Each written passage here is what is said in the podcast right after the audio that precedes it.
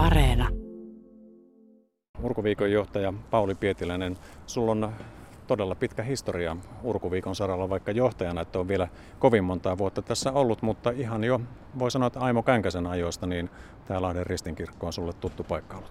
Joo, kiitos. Mä tulin ensimmäisen kerran Lahteen vuonna 1989 töihin ja tosiaan Aimo Känkänen, Urkuviikon perustaja, oli silloin johtajana. Ja, ja muistan, kuinka yhteen päätöskonstiin hän sitten puukkasi mut urkuriksi, se oli pieni orkesteri ja se oli mulle ihan hieno ensimmäinen elämys niin kuin soittaa orkesterin kanssa. Et paljon lämpimiä muistoja on Aimosta senkin jälkeen. Minkälaisia muistoja sulla on Aimo Känkäsestä Urkuviikon perusteesta? Hän oli ihan, voi sanoa suorastaan ystäväni, tuli sitten ystäväksi ja, ja hänellä oli paljon, paljon suuri sydän ja, ja, ja, ja, ja meistä tuli ihan hyvät kaverit sitten, vaikka ikäero oli jonkun verran, mutta, mutta me, me oltiin paljon yhdessä ja kävin monet kerrat hänen luonaan kotona, hänen, kun hän asui täällä Lahdessa. Urkuviikon johtajat ovat viihtyneet toimessaan verrattain pitkän aikaa. Känkänen lähes parikymmentä vuotta ja Kalevi Kiviniemikin runsaat kymmenen ja Erkki Kroon. Ja nyt sitten sinun vuorosi, niin miltä tuntuu? Miltä nämä muutamat vuodet on tuntuneet?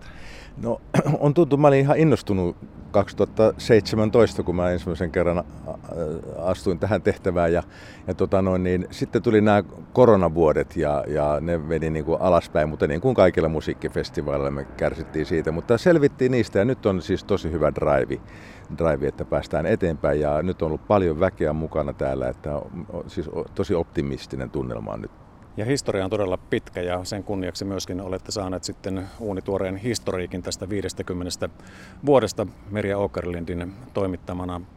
Millä tavalla luonnehtisit tätä Urkuviikon kehitystä vuosien saatossa? Mihin suuntaan ollaan menty?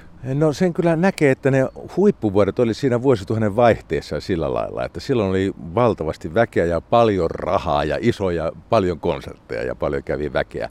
Sitten se on kyllä ollut jonkun, jossain määrin alamäkeä sitten 2000-luvulla ja kun mä sain tämän 2017, niin tämä oli aika pieni festivaali ja ja, ja sitten me saatiin se talous vakautettua siinä alussa, koska täällä oli vähän velkaakin ja nyt se on, talous on tukevalla pohjalla. Ja tota, nyt sitten tuli ne koronat kyllä vuodet sitten kaksi vuotta siihen sotkemaan tilannetta, mutta nyt me yritetään saada taas se uuteen nousuun ja, ja kaikki merkit näyttää hyvältä. Niin, tässä on urkuviikkoonkin on kuulunut monenlaisia kokeiluja, on ollut tanssiesityksiä, sitten on oltu tuolla Mustankallion tunnelissakin muun muassa konsertoimassa ja on ollut moottoripyörää siellä konserttien lomassa Sibeliustalossa. Paljon aika sykähdyttäviä hetkiä myöskin tällä saralla, mitkä ovat kohauduttaneet kansaa. Joo, näistä tapahtumistahan Urkuviikko muistetaan sitten, että on se erikoisia juttuja. Että se, tavalliset konsertit saattaa jäädä sitten vähemmälle muistille, mutta tämmöiset spesiaalijutut muistetaan. Tänä vuonna niin meillä oli tämä Urkuviikon ensimmäiset maailmanmestaruuskisat tuolla Urkupilin tarkkuusheiton maailmanmestaruuskisat tuolla torilla – ja, ja tota, se oli hauska tapahtuma ja sitten meillä on vielä perjantaina tuo Lahden vesiurut, tuo vesi suihkulähde tuossa pikkuveskus rannassa, niin tota, siellä sitten digiurkuri soittaa ja vesiurut pomppii sitten sen soiton mukana, niin se on semmoinen kans häppeninkin tapahtuma.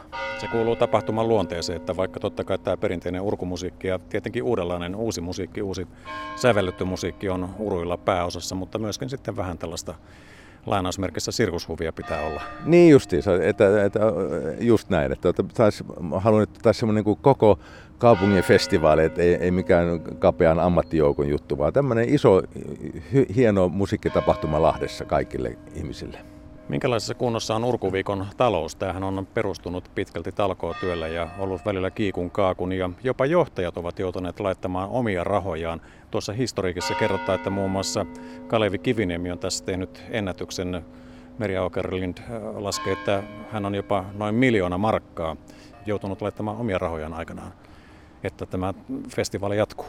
Joo, nyt on niin kuin sanoin, niin Urkuvikon talous on vakautettu, että tietenkin sitten mä yritän karttaa semmoisia kauhean uskallettuja juttuja, jotka vie kauheasti rahaa ja olisi taloudellisesti riskiä, että, että mä oon ehkä siinä vähän varovaisempi, mutta mä ajattelin kuitenkin näin, että taiteellinen taso pitää olla korkea ja, ja mielenkiintoinen, sitten pitää olla yle, suurille yleisölle jotakin ja sitten se pitää kuitenkin kaikki niin kuin toteuttaa tämmöisen taloudellisen raamin puitteissa, että ei lähdetä ihan, ihan hirveitä riskejä ottamaan, että, koska niin kuin sanottu, niin historian aikana on ollut monesti hyvin täpäriä tilanteita. Mä oon niin köyhä kaveri, että mulla ei ole ainakaan varaa maksaa hirveästi näitä. Yritetään saada järjestymään tämä muulla tavoin. Niin, kuulostaa aika hurjalta kyllä tosiaan tämä historiikin kertomakin, että onko, onko siis Kiviniemi koskaan saanut tällaisia summiaan takaisin? Mä luulen, että hän halusi lahjoittaa ne. Ehkä siellä saattoi olla jotkut alkufestivaalit hänen aikanaan kanssa tuotti niin paljon tappiota sitten, että hän halusi, että hän kokee velvollisuuksia myöskin korvata sitä. Ja hän ei ole kyllä varmaan koskaan saanut rahoja takaisin, eikä en tiedä, eikä hän ole varmaan niitä pyytänytkään. Että, tota, täytyypä kysyä vielä sitten hyvältä ystävältäni, että, että voisiko sitä jotenkin hyvittää hänen uhrauksiaan. Minkälaisella budjetilla tämänkertainen urkuviikko on järjestetty? Siinä on se budjetti on joku 100 30-50 000, että sillä me on pärjätty ja, ja tota, näillä mennään. Minkälaiset teillä on sitten kuulijatavoitteet, kävijätavoitteet? No nyt vaikea sanoa, kun koronavuodet oli meni niin huonosti, että... Tota, että Pal- paljonko pitäisi olla väkeä, että saatte tuloksen nollille? Öö, joo, se riippuu. Mä toivoisin, että se on, menisi kahteen tuhannen kieppeille, mutta tota, se on mulla toive.